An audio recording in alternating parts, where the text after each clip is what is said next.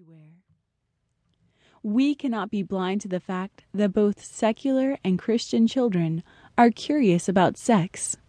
Sex is a natural part of life, and the curiosity about a woman's body and a man's body is always intriguing. Girls fantasize about boys, and boys fantasize about girls.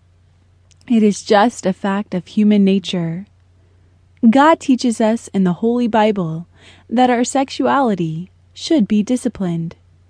This is for many good reasons. As you will hear throughout this book, sex affects the human spirit in every single circumstance. It has long lasting effects on the mind and the spirit as we age. Therefore, it is very important to understand that sex is not only about the act of sex.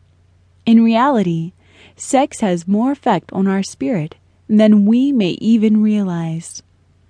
I think the most lasting impression of the boys in my class was the guilt that they felt after getting caught with a pornographic magazine. They somehow knew that a 12 year old should not be looking at naked women in a magazine. However, they also felt like it was all right to look if an adult did not find out about it. Like many Christian adults who live secret lives, their children follow right in their path. We have also seen many Christian pastors in the past living secret lives of sexual sin. These include pastors such as Ted Haggard, Jimmy Swaggart, Dr. Paul Lewis, and many others. There are many reasons why Christians want to lead a secret double life. Human beings often believe that they can get away with certain life choices. It may even seem right to us that at times it is okay to live a secret life. However, God knows our heart and wants us always to be obedient to Him, no matter who else is watching us. When we look at sexual images of nude men and women, it has a lasting effect on our spirit. Human beings feel all sorts of emotions.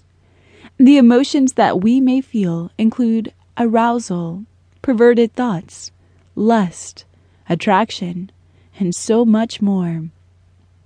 I always get surprised when I hear a man or a woman say that sex is just sex.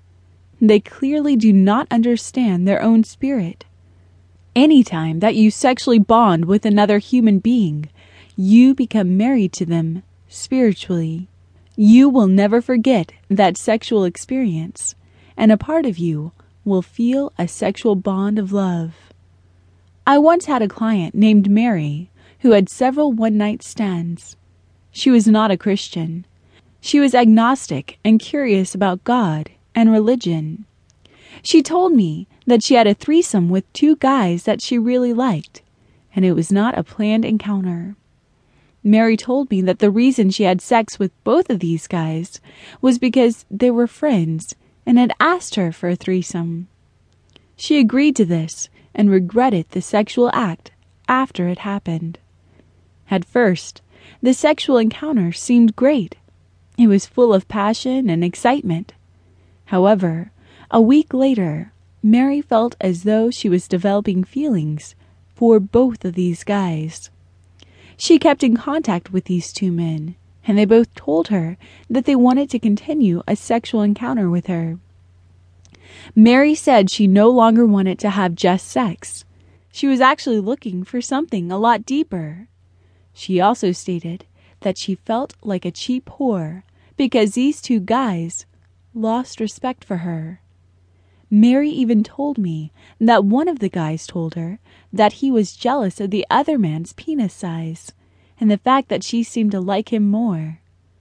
Mary realized that he was also having some feelings for her that perhaps he was not disclosing. Even though Mary tried hard not to allow her feelings to get in the way, she was realizing that sex was not just about sex after all. In fact, she realized that both her mind and spirit were involved in the action. Men and women often forget that we have a human spirit and a memory. Whatever actions you have taken in your life